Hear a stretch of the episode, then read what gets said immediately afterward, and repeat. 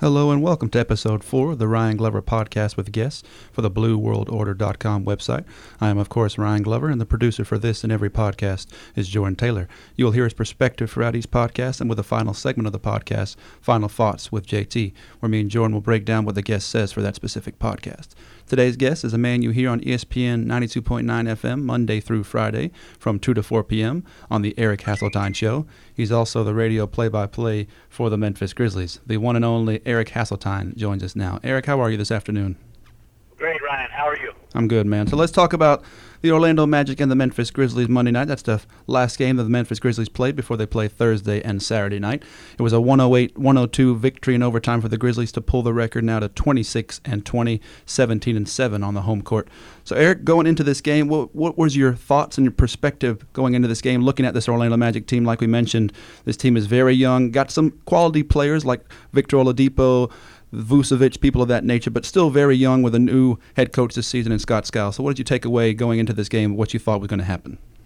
Well, I, I was nervous about the game because you just had a very similar situation playing a young and talented Minnesota team, and only a couple things, in my opinion, separate them from the Magic. The Magic have a few more, you know, quality role players on their squad.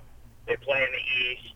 They they got a little bit more experience under their belt, uh, but very similar uh, to that team. And he just dropped the game uh, to the Minnesota Timberwolves on Saturday. So going into this game, you see when young teams can give the Grizzlies a problem is when they come right at them. And I expected Orlando to do that. They they found a way to move the ball around the perimeter. They found open shots. They matched up guys like Aaron Gordon and Tobias Harris with Zach Randolph, trying to exploit their athleticism and they have a center, and as you mentioned, in Nikola Vucevic that can match up with Marc Gasol. So going in, I didn't think it was going to be a you know a, a cakewalk. You, you generally never think that in the NBA unless the team is really downtrodden or beat up or is suffering from major injuries, and you're playing really well at the time, or unless you're the Golden State Warriors, I guess. Uh, so I was expecting a fight, and, and that's what they got. And, you know, the Grizzlies were very good at times, and at other times their offense sputtered, but uh, the, the first half, nobody really played much defense. There was 129 points between the two teams. Both teams kind of got what they wanted on the offensive end. The second half, the defenses for both teams picked up, but I thought the Grizzlies got caught settling a little bit, maybe feeling like they were they could take over the game at any given moment. But in the end, they needed to make plays, and they did. And Jeff Green was a big reason why he had a season high 30, and it shows when he's engaged in the game just how dangerous this team can be because if you take away Mike Conley, then you got to, you know, worry about Marc Gasol. If you take away Conley and Gasol, you got to worry about Zach Randolph. You take away those three guys, and Jeff Green's productive, and all of a sudden you're looking around and go, we can't take anything else away. So it was a team effort. Uh, Jeff was certainly the star, but uh, that's a home court win. No matter how it comes out, a win's a win in the NBA, and the Grizzlies need as many of them as they, as they can get. So this isn't about specifically the Orlando Magic game because now it has been about five to six games now that Zach Randolph got inserted back into the starting lineup. So basically, Eric, you're around this team more than anybody. Basically, what was the reasoning for Joerger to decide to go back to the quote-unquote grit and grind ball with Tony Allen and Zach Randolph? Why did you think all of a sudden after those th- after those about two to three weeks where we decided to go small and now he went back to Zach Randolph and it seems like he's sticking with him for the rest of the season? Well, I just honestly, it maybe was to light a, a spark under under Jeff Green because he didn't seem to be connecting with what they were doing, and, and there was a notable uh, disagreement between Jeff and, and Coach Joerger in the Houston Rockets game during that six-game homestand. Everybody saw it. I'm not saying anything, you know, that, that's super secret news here. And you know, I've been around the NBA now for 15 years here, and the previous three years in Sacramento. These things happen you know, you're around guys on a night in, night out basis for over six months. You spend a ton of time together. Players get frustrated and going through tough times, and they tend to take it out on coaches. But these are the types of things that can happen. So sometimes you just need to push a button, and Zach Randolph, quite honestly, earned his way back in the starting lineup. He accepted his uh, his role on the bench after being taken out of the starting lineup. Jeff Green remained in the starting lineup and wasn't producing, and so Dave Joerger basically said, "Hey, listen, I've got to go with the guy that's playing better basketball right now," and it got Jeff to play a little bit harder. It got Zach to be re-engaged, and we're seeing this team play better overall. And um, yeah, the simple fact of the matter is you have options on this team, and that's a, a, a great thing to have because there's been plenty of years where this team didn't have multiple guys to go to and things to try when things aren't going exactly how you plan them. And uh, those are the times when you find yourself on the wrong end of the playoff specter. But as it stands now, the Grizzlies are in the fifth spot in the West. They've still got a very favorable schedule all the way through the All Star break, and honestly through the end of the month of February and into the month of March. Uh, their last 10 games are ridiculously difficult, uh, with two against San Antonio, two against Golden State, Chicago, Toronto, Dallas. You know, all playoff teams mixed in there. Uh, but up until that point, you have a chance to really stockpile some wins. So you can't waste time if a guy's not playing well and not responding to what his role should be if you got to make a move, you got to make a move. And so Dave Joerger hit that button, and it's worked out well.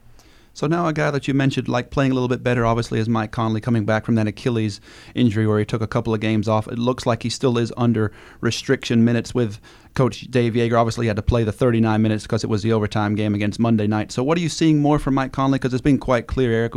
You know, we don't have to sugarcoat it here. He's been, you know, one of the most least productive years so far this year, minus his rookie and his couple of first years. He hasn't been the Mike Conley we've known throughout his tenure here. So what have you been seeing from Mike? Did you think that Achilles injury was more than what people were saying, and he just basically needed those two weeks off, or are we finally seeing the more confident Mike Conley? Yeah, Ryan. No, he's been banged up all year, and and it's tough. Mike Mike's a guy that won't tell you just how bad something hurts because he wants to be out there. But you know, during the early part of the season, he was getting to spots on the court where he was normally hitting shots, and they weren't falling. You know, just like Courtney Lee's threes weren't falling, and I think in the first handful of games, maybe first 15, 20, he was shooting around 18 to 20 percent. Well, now we're at game 46, and he's up to 35%. So guys tend to go through ruts during a season.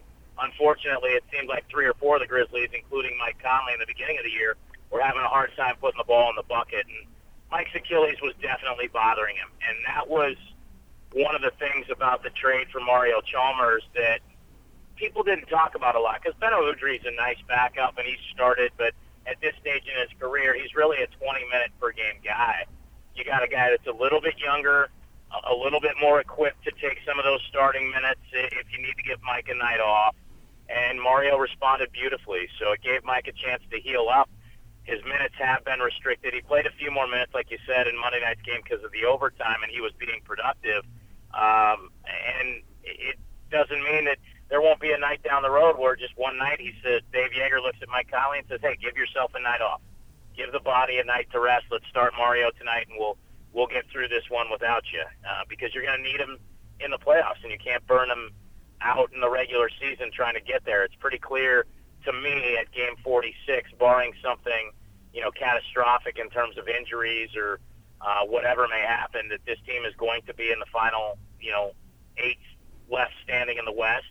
They're hoping to try to get up to number four, and they're going to need Mike Conley to do that. So He's been aggressive since coming back from the rest. He's made the shots that you expect him to make. He's also done a really good job distributing the basketball. So, um, you know, as, as he continues to, to to keep those minutes maybe lower than usual, hopefully the body won't get more beat up. He said it flat out. He said he doesn't think he'll really be able to totally recover until after the season ends. And the unfortunate thing about that is we seem to hear that a lot from Mike Conley during seasons because that's how he plays. He plays hard. You know, he's six foot one, 180 pounds, and driving into areas with guys that are six foot ten and 250 pounds. And I don't care who you are, you get hit by a guy 70 pounds of solid muscle heavier than you. It's going to take its toll on you down the stretch. So uh, good to have him back, but also want to make sure that he's not overdoing it as well and something else happens where he's going to miss an extended amount of time because as much as Mario Chalmers really helped the team during that six game homestand, you want to have both of those guys ready after the All Star break to really make your push to solidify your spot. Yeah, one more point about Mike Conley I wanted to bring up, Eric. Um, obviously the Achilles injury we cle- was clear was the most devastating one that he's been dealing with, but carrying it back from that C.J. McCollum elbow to the face, you know, obviously in last year's playoffs against the Portland Trailblazers, it just felt like from a perspective, my perspective, Eric. I don't know if you agree with this, so you can tell me if you don't, but you know, sometimes it felt like when he was doing his pick and rolls with Mike with Marc Gasol and Zach Randolph and people of that nature, he would settle for his floaters. Obviously, we know he's a heck of a floater. We can finish with both the right and the left hand, but it felt like the old Mike Conley before that facial injury would either fake off the pick and roll and then go right into people and finish with his right or left hand for a layup. And now, and now it feels like for me when I'm watching that he sometimes just settles up for the little floater. Sometimes he doesn't want to put his face, his whole body into people because he might be a little hesitant with that facial injury that he's obviously still dealing with, probably. So, any perspective, any thoughts about that, or am I just taking that out of left field and I'm just coming up with some random stuff? No, I think that there's some merit to that. I, I think anytime you come back from an injury like that, uh, after you let go of the mask, you're going to be a little gun shy. You know, anybody that comes off an injury of that nature um, is going to be a little hesitant. He was a little hesitant maybe to take contact, and he had to be in the Golden State series because he really shouldn't have been out there. But he wasn't going to let that series go without trying to help his team uh, become, you know, give it, give them a shot to, to advance to the to the Western Conference Finals. So I don't think it's totally off base. I think it's it's pretty uh, legitimate that that guys do that on a regular basis. Now, I will tell you this: he's tried to draw contact more so this year in terms of looking for contact and maybe even hunting it out to get a bump and then try to get to the foul line, as opposed in years past, past where he was really focused on finishing the play which maybe gives you the false pretense he's avoiding the contact. Because defenders know if you're jumping into them to try to get contact, you're not focusing on the rim. So they try to avoid the contact, so it kind of looks like you're not really being as aggressive. Mike's been very good with that floater over the years. The injury last year that really I think hampered him the most was the foot injury that he suffered in Boston, and and that was the bigger problem in the playoffs than just the facial fracture. The facial fracture certainly hurt and it was you know ugly to look at. But the one that he said slowed him down the most was the the the arch injury, and it wasn't plantar fasciitis; it was just away from the plantar fascia. But kind of basically said it, it felt like he was stepping on a tennis ball every time he ran, and that doesn't feel good. So um, I think right now he's he's trying to do everything he can, but he's also knows you know, he's also trying to keep himself healthy because he knows that they need him out there to be successful. So um, it's a tough spot to be in because I'm sure as badly as he wanted to play, his body was saying, hey, this rest really does help as well. Um, so they got the most out of that rest that they could, and uh, they'll probably try to look to get uh, some other nights for him later down the road when uh, when he needs a night or two off to try to be 100% for the postseason. Hey, Eric, this is Jordan. Mm-hmm. So, uh, so going back to what you said about Joerger limiting Conley's minutes going forward and him being more cautious with how much he plays and everything. So, if Mario Chalmers getting the bulk of those minutes, do you think that changes the offense? Does that make Marc Gasol more aggressive, like we've been wanting?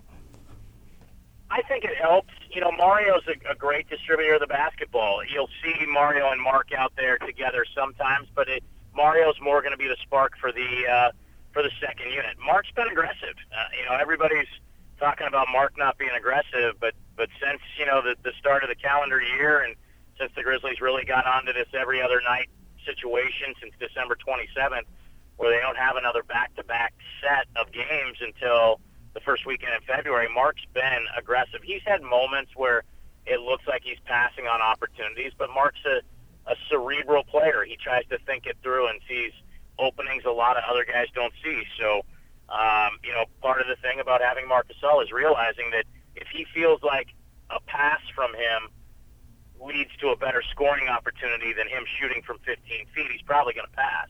The problem is getting him to believe that there are very few passes he can make unless it's for a wide open layup that are a better option than him shooting a 15 footer because Mark's as good as it gets in the mid range. And he's starting to believe that, but you know, even after that 37 point effort he had recently here, guys, he after the game said, you know, that's not the way we need to play. I don't want to dominate the ball. I took 29 shots. And my response is, yeah, but you made 15 of them. You weren't out there gunning when you weren't making shots. You made 15 out of 29, and you were given the shots because the defense was clearly trying to take away drives to the basket and almost said, hey, if Gasol does beat us with that mid-range game, he beats us with the mid-range game. And it's not a defensive strategy I would recommend to many teams or if any teams. Uh, but for some reason, that the opponent that night said, "Hey, if you beat us, you beat us," and he did. He beat them, and and that's what he's capable of doing. So it's tough to tell a guy to change his mentality this far into his career. Marc Gasol's never been a selfish, pound on his chest, get me the ball, I'll go get you a bucket type guy. Uh, but sometimes you want him to be that way, and when he's been that way, it's helped. Absolutely. So let's go back to more of that Orlando game now, um, Eric, with the Jeff Green situation, obviously, right? 31 minutes, 11 of 18 shooting, 6 of 8 from the free throw line, and a total of 30 points, like we mentioned earlier. Obviously, he had that big steal in that fourth quarter to get it to overtime where he did that beautiful pick and pop with Mike Conley, and he finished with about a floater from the free throw line, elbow extended. So, your thoughts from Jeff Green, obviously, right? We agree. One game he's engaged, one game he's not engaged. We've seen him multiple times throughout his tenure here, and of course, and of course, in his career where he's not engaged. So, is it strictly Joerger's thoughts when he went to the bench? Obviously, with Zach coming back in about five games ago, that he just needs more space. And when he has more space with the Ryan Hollins now before Brandon Wright comes back, he's more productive. Or is it strictly in between the ears with Jeff Green where it's one night I want to show out and play like I'm a heck of, a heck of an athlete and a heck of a player I can be? Is it just basically all up to Jeff Green or is it just now that he's finally getting the confidence and that he felt like he wasn't basically used correctly in that starting lineup? No, I think the space thing is a factor. And for Jeff Green, you know, people are talking about, well, Jeff Green in Boston averaged 20 points a game. Yeah, because he was your primary scoring option. And I think all of us that watch the team know if he's on the floor with Mike Conley, Marc Gasol, and Zach Randolph, or if it's even Mike Conley and Marc Gasol, he's the third option at that point. And oh, by the way, you still have Courtney Lee, who can shoot from the outside, who becomes an option. So they're kind of options three and three A. They're they're both the third option, and that's different. Uh, he doesn't have to create, and with Marc Gasol in the middle, it's hard for him to create on the wing and drive into the lane. I don't think it's all between the, you know, Jeff Green at times, like you said, does kind of seem to get disengaged from the game. There's no denying that. Uh, he seems to get a little bit frustrated, but you know, in the end, he has something that you need on this team, and that's athleticism.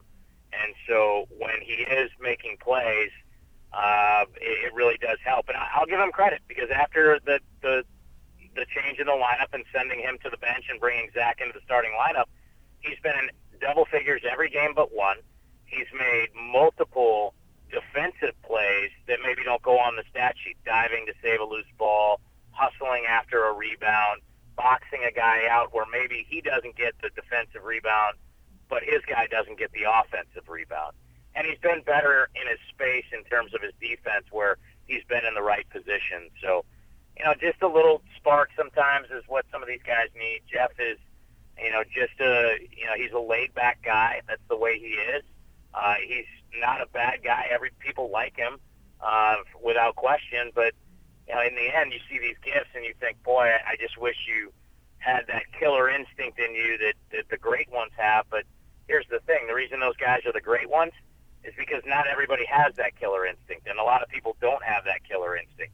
There's a lot of guys in this league that could score 25 a night if they had the mentality of LeBron James or James Harden or Kevin Durant because their talents similar, not maybe quite up to par, but the attitude those guys possess is they're they're out there to destroy their opponent.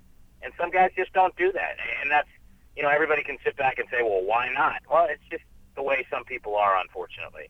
For Jeff, it's been tough because the criticism has been lobbed a lot on his shoulders, and sometimes it's fair, sometimes it's not it's a very convenient scapegoat for when things aren't going well, when he makes a bad play, for people to say, oh, it's Jeff Green's fault. And that's not always the case. Uh, this group believes they play together as a team, they win together as a team, and they lose together as a team. When they lose, it's, it's a team loss. It's not just Jeff Green.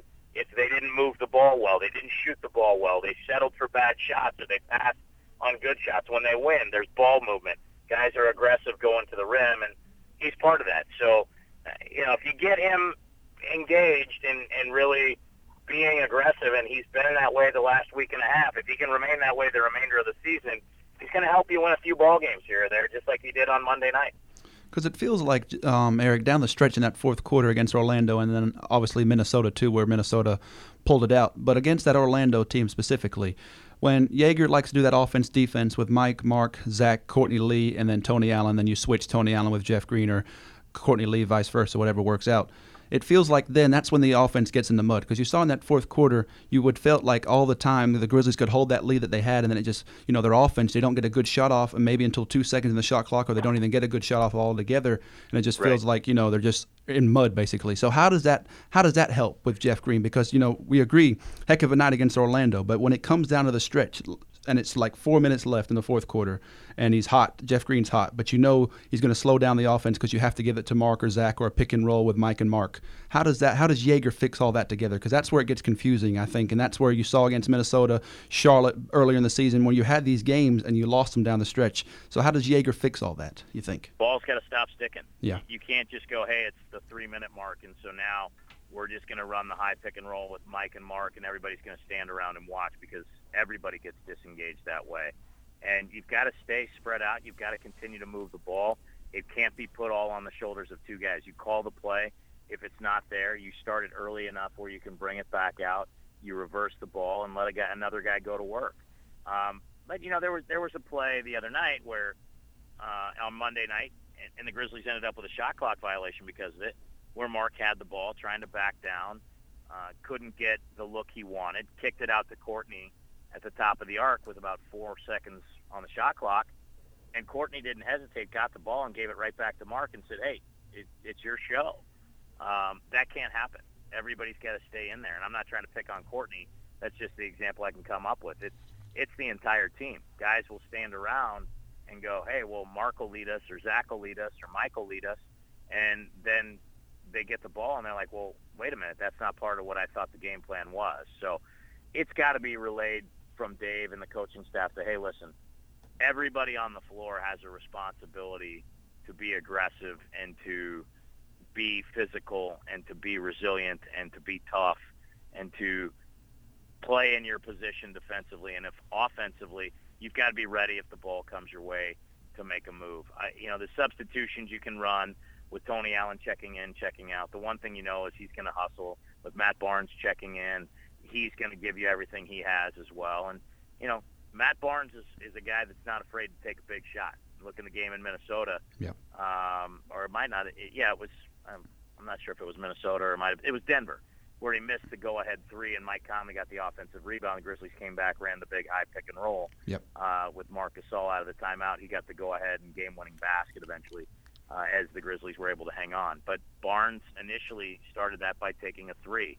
Conley got the offensive rebound on the miss. They called timeout and regrouped. So uh, everybody's got to be ready, and that's just that's the bottom line to it. Is in, in this game in the NBA, even when you watch the Golden State Warriors and Steph Curry is spectacular, he's not going to dominate the ball in his hands the entire time in a high pick and roll situation. The ball moves around the perimeter. The ball is continually in the air, finding an open Golden State offensive player. And when Curry gets that, then he gets an open look and he takes it. Uh, you know, when Andre Iguodala gets an open co- corner three, he takes it.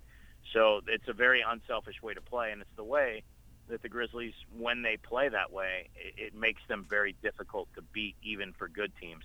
Where they get themselves in trouble is when they become very easy to defend by the ball sticking and just staying in one place and just kind of dribbling down the clock, and teams just basically able to pack in the paint and uh, you know say go ahead if you want to run this high pick and roll. We've got three guys waiting for you. But if you want to make an extra pass or you want to deviate a little bit, you're going to get an open shot. But we'll we'll live with that and make them make them pay for that. Make them pay by finding Courtney Lee or Matt Barnes or Mike Conley or Mario Chalmers or any of your outside threats, or make them pay by Jeff Green getting it on the wing and then driving into the lane. So, final big question, Eric, before we break down and preview the Milwaukee and Sacramento games, this upcoming games. So, Chris Wallace was in the commercial appeal talking to Geoff Calkins and Ron Tillery the past couple of days how he didn't feel, quote, compiled to make a trade at the trade deadline. We know we're less than a month away now from that trade deadline. So, your overall thoughts, obviously, like we mentioned, Jeff Green, we can't criticize him because he's been playing great recently, and, and that's and it's not all on his shoulders. So, do you actually think that this team's going to stay intact in the trade deadline and there's not going to be a trade in the upcoming weeks? Well, history tells us that they they'll try they'll be active in terms of they'll they'll listen. Um, you know, listen, you can criticize Jeff. You can criticize anybody on the team because at 26 and 20, a lot of people feel like this team could very easily should be 30 and 16 in that range, and it's a whole different look to this whole year. Um, I don't think that's unfair, to be honest with you. I think that they've lost some games that they shouldn't have, and people have said, yeah, but they've won these games in the last second. Yeah, they've won games in the last seconds against teams they probably should have beaten even more handily at times. But that's the nature of the NBA, and they came out of the gate and they they stumbled a little bit, but they're now finding their stride. And if they, you know, do well in this three-game homestand and then the two games on the road, uh, then you're talking about an 11-game stretch where hopefully you go, um, I don't know, nine and two, eight and three, and then you hope your next 11 games you do the same, and all of a sudden things look a lot different. If they're gonna make them, if they're going to make a move, I should say, then they're going to hear everything out. They're going to listen to what teams have to say they're going to not jump at the first thing. Hey, somebody's offering us this for this player. Let's do it immediately. They're going they're going to see what else is out there and see if there's any better offers or if this offer down the road is really what is the right thing to do for the team. I've always said this about trade deadline deals. Be careful what you wish for. Because everybody, oh, you can get this guy. Oh, you can get that guy. Oh, you can get this guy. When was the last time you saw an NBA high level playoff team go make a move where the guy became a significant contributor in early February and in in a sense help lead that team to greater playoff success. It just doesn't happen as often. Generally it's a move to increase your depth, generally it's a move to address a need, but the player that comes in even though they may address the need isn't con- what you would consider a go-to guy. Well, why is that? Because the guys that are already there have been through training camp, have been through the first 50 games together, know the tendencies of the team, understand the demands of the coach. Where a new guy walking into the locker room, say February 1st, is looking around, and if you know a lot of these, a lot of these guys all know each other, so they'll probably know someone in there. But how well do they know him, and how well do they understand the system? Mario Chalmers is still working through and, and getting a grip on some of the plays in the system, and he's been with the team for over two months. Ryan Hollins was in training camp and was, you know, on a, another contract that expired earlier. He's he's been with this team. He's still getting tutelage after practice on how the plays should be run. So when you do that, you can disrupt chemistry. So if you disrupt the chemistry, it better be someone that can really help you. Uh, you know, we watched Charlotte the other night, and they got a huge game-winning three to beat Sacramento and snap their six-game win streak from a guy named Troy Daniels. Well, Troy Daniels, for those that remember him, was the guy that the Houston Rockets called up at the end of the year that had been in their training camp, was with their D League affiliate, was on their roster, but was spending most of his time in Rio Grande Valley in the D League. And he came in and had a monster playoff game where he went for over 30, and I think hit seven or eight or nine threes. He hit a 30-footer for the Hornets the other night that helped that won the game for them and it's a guy that's been seldom used. If you could find a shooter like that around there on the, you know, on the open trade market that somebody says, hey, we'll take this guy for, you know, a guy like a Troy Daniels or somebody along those lines, that might be the best type of move that you can make. Someone that could come in and has zero conscience when it comes to shooting the ball. They're not afraid to take three after three after three, and they're not afraid because they know the odds are they're going to go in. You know, the Grizzlies had a, a really good shooter in Wayne Ellington, but Wayne, again, like Marc Gasol, a cerebral player, thinks it through, thinks, is this three the best three that I, you know, best shot for the team right now? And unfortunately, in the NBA, you start thinking that way, it can go the wrong way. So um, it'll be interesting to see, but they definitely will be listening, but I don't expect them to be guaranteed to make a move or to not make a move. If they find a deal that fits them and addresses some of the needs like shooting or maybe an extra big man up front. I'm sure that they will uh, they will weigh it, and if it feels right for them, they'll pull the trigger. Yeah, because a lot of names that's been going around on Grizz Twitter the past couple of days has been Jared Dudley at the Washington Wizards. A lot of people have been interested in him over shooting over 39% from the three point, and he's actually over the last 10 games almost shooting 45% from the three point line. Obviously, Washington's having a very bad season. Obviously, injuries have played a factor to that, but I don't know if Dudley's maybe the answer there um, Eric, obviously, if you think about it, maybe Jeff Green might be the option that you know that might be the trade value because I think they like Courtney Lee a lot. He brings a lot versa- versatile on the offense and defensive end. So maybe a Dudley or somebody like that. But I agree. I think they're only going to make a move if they really, really think they're going to make a move and they think it's going to be beneficial for them.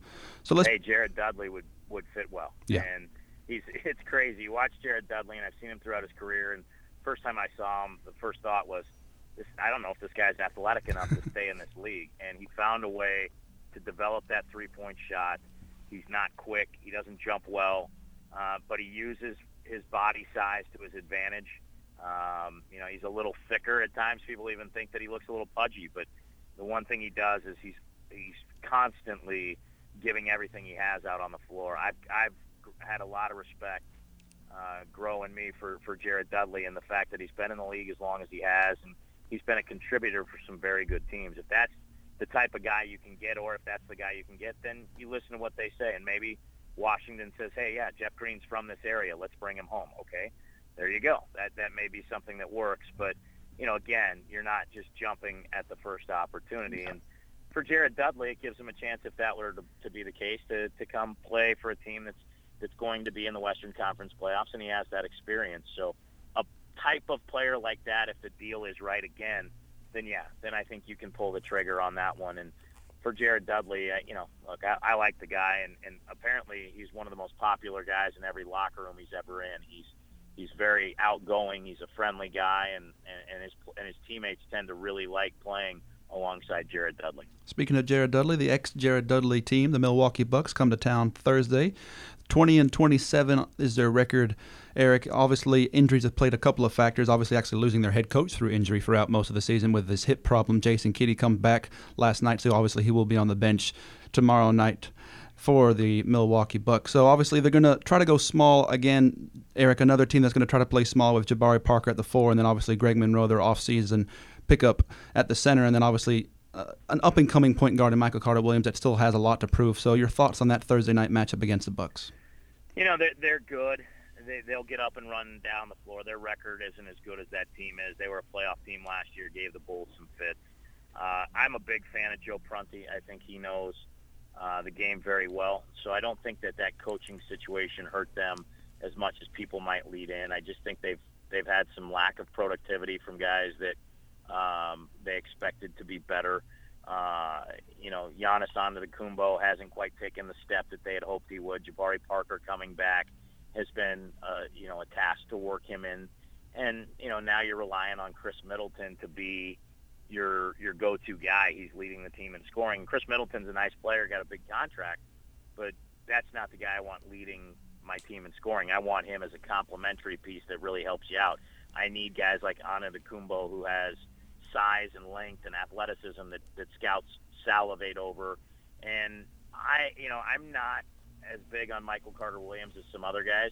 I thought that their trade of Brandon Knight to the Phoenix Suns and, uh, you know, they got Carter Williams from the Sixers in a three-team trade.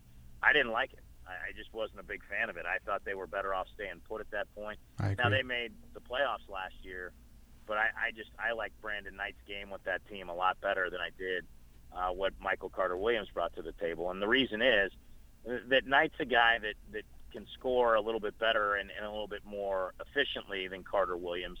But I think he also um, you know, he doesn't rebound like Carter Williams. I, I just think he is a, a, a better pick and roll type player. Now, Carter Williams can still get better, and that may be where they're saying, hey, we've seen Brandon Knight's ceiling. We haven't seen what Michael Carter Williams can do. And he put up some great numbers in Philly, but great numbers on a team that's really struggling can be a little bit deceiving. So it'll be interesting to see because he does have size, and playing against Mike Conley, that can be an advantage for him. They have two former Grizzlies in their backcourt off the bench in OJ Mayo and, and you know, Jerryd Bayless, Bayless yep. who have certainly understood the system and know the personnel on this team. But in the end, you know, Greg Monroe has had his problems with Zach Randolph and Marc Gasol in recent years when he was with the Pistons. This is a team that you have to simply crush them in the middle, the way the Grizzlies were able to attack Orlando, who had young, athletic, you know, kind of four players that don't like to get down and get dirty. Aaron Gordon's still learning how to play. Same thing for Giannis Antetokounmpo. And the Grizzlies had 70 points in the paint for a reason against Orlando. They go back to that, and I think they can find some success tomorrow night. And then obviously Saturday against the Sacramento Kings, Boogie Cousins plays Thursday before Saturday. The last three games, he has 121 points in three games. So obviously he's coming in one of the hottest players in January. And also the Sacramento Kings have been pretty darn good in January too. Rondo's been averaging close to triple doubles every single game. And this Right. team, close to a playoff team, obviously their expectations is to be in the playoffs with, with George Karl and Boogie Cousins and people of that nature. So I think Saturday night is going to be a, a heck of a matchup. Obviously, everybody's going to be looking to Gasol versus Boogie one on one, and then Rondo versus Conley. I think those are the key matchups. Well, think about that total that you mentioned, Yeah. uh, over 120 points, and he had a, an awful shooting night last night in Portland. The game the Blazers were able to handle the Kings easily, and it it goes to show in our league how difficult it is to play in back-to-back sets, especially when you play a double overtime game the night before. And in that game, DeMarcus had 30 or you know 56 points in it in the overtime uh, and got his sixth foul in the first overtime, so he didn't even play the second overtime. Um, and he just had a huge game, and he had a huge game the, the game before with the career high, and you know, just numbers that people don't do. You know, only three guys had ever had 45 plus points and, and over 10 rebounds in back-to-back games, and it was Antawn Jamison, Michael Jordan, and uh, David Robinson since the you know mid 70s, and then only three guys had put up the point totals and the rebound totals since that same period. You you drop David Robinson out, and it was uh, I believe it was Charles Barkley in there who did the same thing, and so um, you know it's remarkable when you see a player go on a run like that. And DeMarcus Cousins, when he's had success against the Grizzlies, he's been able to stay mentally tough and mentally focused. When he's struggled against the Grizzlies, it's when he gets upset about not getting a foul call, or he gets upset about not getting the ball, or he gets upset about a foul called on him, and he loses his focus mentally. Now, Rudy Gay got poked in the eye in that game against Charlotte, did not play last night. It'll be interesting to see how severe that eye injury is. You get poked in the eye, if it's scratched, you can be out for a good, you know, handful of games. He did not play last night, did not play after he took his three free throws when he got fouled on the play. Uh, he did not play the rest of the game against Charlotte. And I think that hurt the Kings on that night where they were looking for their seventh straight win. The guy that's really playing well for them is alongside DeMarcus has been Rajon Rondo. Now, as unstable as he seems to be at times, he just is one of the best distributors of the basketball that there is in the game. And he had 20 plus assists in the game against Charlotte. And uh, he's a guy that can give you a lot of problems. And if he's connected, you know, defensively, he has a long wingspan. Offensively, he's not going to beat you shooting the ball, but he's certainly going to give you some problems uh, by getting guys set up to score. So I think that team probably has the best chance out of all of them for the eighth spot in the West because of their talent and because of their coach. But remember, they've had issues with their coach and their star players, so they've got to make sure that those coaches and players are all on the same page as well. That won't be an easy game Saturday night inside the Forum, and Sacramento still feels the sting of last year's oh, loss Oh, yeah. in Memphis on the tip in by Courtney Lee. Ryan Hollins, who's now with the with the Grizzlies, was guarding the inbounds pass for the Kings and still swears he touched the ball. So you know the rest of that team still feels like they got cheated out of a win, and they'll they'll be looking for a little payback on Saturday. Absolutely. Well, that is Eric Hasseltine. Once again, make sure you hear him weekly on ESPN 92.9 FM on his Eric Hasseltine show. Then, of course, every Grizzlies game, he'll be doing the radio play by play. Eric, thank you so much for joining us this afternoon. Have a great day, man. Ryan, thank you for having me. You guys uh, enjoy the podcast. Keep up the great work, and anytime you guys want to have me back, I'd love to do it. Appreciate it, Eric. Thank you so much. All right, thanks, Eric. So that was Eric Hasseltine. Jordan, your thoughts since we are finally in the final thoughts with JT here, Jordan, your perspective throughout Eric's thoughts. What do you think that you saw from Eric in that podcast? Where, where where would you like me to start, Ryan? You tell me. Want me to start with the Jeff Green or the, or the game or what? because Jeff Green, you know, he, he feels very confident about Jeff Green. I Mm-hmm. he seems like now that he's coming off the bench, right? He's more active, and we agree. If you look at the stats, he's been more active, and he feels more Mhm. confident now. And I, I still because you, I point back to that Minnesota game where he had the five seconds out of bounds, and I'm Just thinking, bonehead plays, like, yeah. you know, stuff can't happen like that in the Yeah. NBA. And then when you look at the Orlando game, you're like, oh my goodness, you know, this is the Jeff Green we've been Right. asking for. So one game is good, one game is bad. But Eric feels like now, and the stats show it now, since he's moved to the bench, he's been more productive. I think that's definitely his role. Yeah, I like him better with that second unit. I think if you, because we've we already seen the highlight plays from Jeff Green, the fast break Yep. dunks, dunking over people, putting people on posters. But if you can combine that with the efficiency, with the lack of those bonehead type plays, lack of turnovers, and you just you just get a steady, stable Jet, uh, Jeff Green. I mean, I think that's what we want. Because we both read the article from the commercial appeal slash CBS Sports about how Chris Wallace, the GM of the Grizzlies, doesn't feel compelled to make a trade. Mm-hmm. So your thoughts about that? Do you agree with Eric? Do you think they're going to maybe make a trade. We've obviously brought up Jared Dudley. Eric was a big fan of Jared Yeah. Dudley, on, and the stat shows he's a great three point shooter. So your your thoughts about three to four weeks left now before the trade deadline? Does this team make a trade? I don't think they make one though. I, I think they stick with Jeff Green because contrary to what we say, the public, the media, I think that locker room likes Jeff Green. Yeah. Like I think they like him as a person, as a person, like him as a team, as a teammate. I think from what we see on the court, even though he doesn't gel well or at times he's not giving hundred percent effort, I think he's won over the locker room. Yeah. So I think just based off that, I think he's staying, and I don't think the Grizzlies should be trying to make anything big anyway. I don't think any kind of trade that they make is going to be significant. Because we've we've agreed because you're not trading Mike, Marc, or Right. Z-Bo, and you're most likely not trading Tony Allen because that's the core four, right? Right. So between that, you're looking for Courtney Lee, Matt Barnes, Jeff Green, and you're not trading Mario Chalmers because you just acquired him, right? Right. So out of those three people in particular, what are what's their assets? You know, you're not like like you mentioned, like Eric mentioned, you're not trying to get a guy in here via trade to be the quote unquote Mhm. guy because you've got three guys that are supposed to be the, the guy. Yep. So, and there's not a lot of guys available on the trade deadline or just available in general who Mhm. can be good enough to be your 3A or 4 option every time on the floor. Mhm. So I agree. It all still comes down to Marc and Mike. Yeah. If they're productive, the team's productive. It doesn't matter. You won't see, you won't worry about the Jeff Green bad nights if they're being productive. It just sucks so much this season. You've seen a bad game where it was Mike and Marc, and then Jeff Green threw in his badness too. So that's why all the criticism went to Jeff Green. There's no criticism on Jeff Green when Mike and Marc are going for 20 points each, both having 10 rebounds and 10 assists respectively And they're winning. and they're winning. Nobody cares about Yeah. what Jeff Green does. So that's the whole Jeff Green criticism this season. Mike and Marc play bad. Mm-hmm. Oh, look, Jeff Green's playing bad too. It must be his fault. It is still Mike and Marc's team. If this team's going to win and be successful, they have to be Yeah. And I think the biggest thing is, like he says, like uh, like Eric mentioned, everyone has to stay aggressive. Absolutely. I think Memphis is definitely a team game. They they play team ball. They've always been that way. There's never been a standout Yep. superstar player. And even though Marc, we look at him as the all star, we look as the player who leads this team. Uh, they don't need to get caught standing around just waiting for him to do something. Like he said, like they're just standing in mud when they're waiting on him to do something. So I think moving forward, if everybody, if they can keep that that mindset right there, everyone needs to constantly stay involved, keep moving. When you have a shot, take it when it's open. I think that that'd be the best thing for them. So Thursday night against the Bucks, Saturday night against the Kings finishes off the three-game homestand. Your thoughts against Milwaukee, and then your thoughts against Sacramento. Man, that, that Milwaukee, I think that's gonna be tough. I think that's gonna be tough because they did, like you said, they like to go small ball, and Memphis is not. They're not the team to be trying to keep up with anybody. So, I, th- I think that I think I think they'll get a win though. I think they'll get a win. because it's still like there's they're re- relying on Khris Middleton a lot now. And Yeah. like Eric mentioned, he's not he shouldn't be a number one option. They brought in Greg Monroe to be the number one option, but he's mm-hmm. been iffy so far. So I agree. I think the Grizzlies pull off a victory. I think it'll be close. I, it just seems like now every game this season is either going to be a loss or our wins are going to be by less than eight points. It just Yeah. feels like that. It's like no game's an easy Yeah. game. It just feels like that. So, I, you know, it's obviously better for the crowd and better for the team because Yeah. it makes it more exciting, obviously. But still, you would want to have a blowout win every now and then. Mhm. And then Saturday night, Boogie versus Marc is going to be fantastic. Two unique styles. One's a one now can actually shoot threes.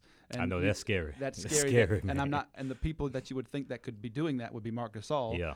But it's actually Boogie Cousins right now who's shooting threes, and it's just been absolutely ridiculous the way he's been put up. Like I mentioned, 121 points in 3 Mhm. games. He plays tomorrow against the Pelicans, so he could easily be coming in with close to 200 points on Saturday night in the last Yep. four games. So I agree. I think Saturday is going to be a absolutely fantastic game. Sacramento's pissed off because they Mm-hmm. need some victories. You never know what's going to happen with George and Boogie and Rondo. And they are so close. They're back and forth with Portland for their eight seeds. and I think they're more ticked off that they got their butt kicked against Portland last Yep. night. So I think they, I think they're, I think they handle the Pelicans Thursday, and then they're going to be a heck of a game Saturday night. But I think the Grizzlies pull off both victories. I wouldn't be surprised, like you mentioned, Milwaukee. They're going to try to play slow. I mean, scary, fast, and speed up the tempo, and then try to dump it into Greg Monroe and see what Mhm. happens. And then against Sacramento, it's all Rondo and Boogie. If Yep. Rondo gets that craftiness going like he's shown this season with the triple doubles, it's going to be a long night. But I think the Grizzlies pull off both victories. So, do you think if Rudy comes back, do you think he comes out with a little vengeance, try to get a little revenge against the Grizzlies? Man, let Rudy do what he wants. He ain't going to be the deciding factor, in my opinion. I think it's it's Boogie's team now, and then I think it's Rondo as the second option, and Yeah. then Rudy Gay. It wasn't like that before. Yeah.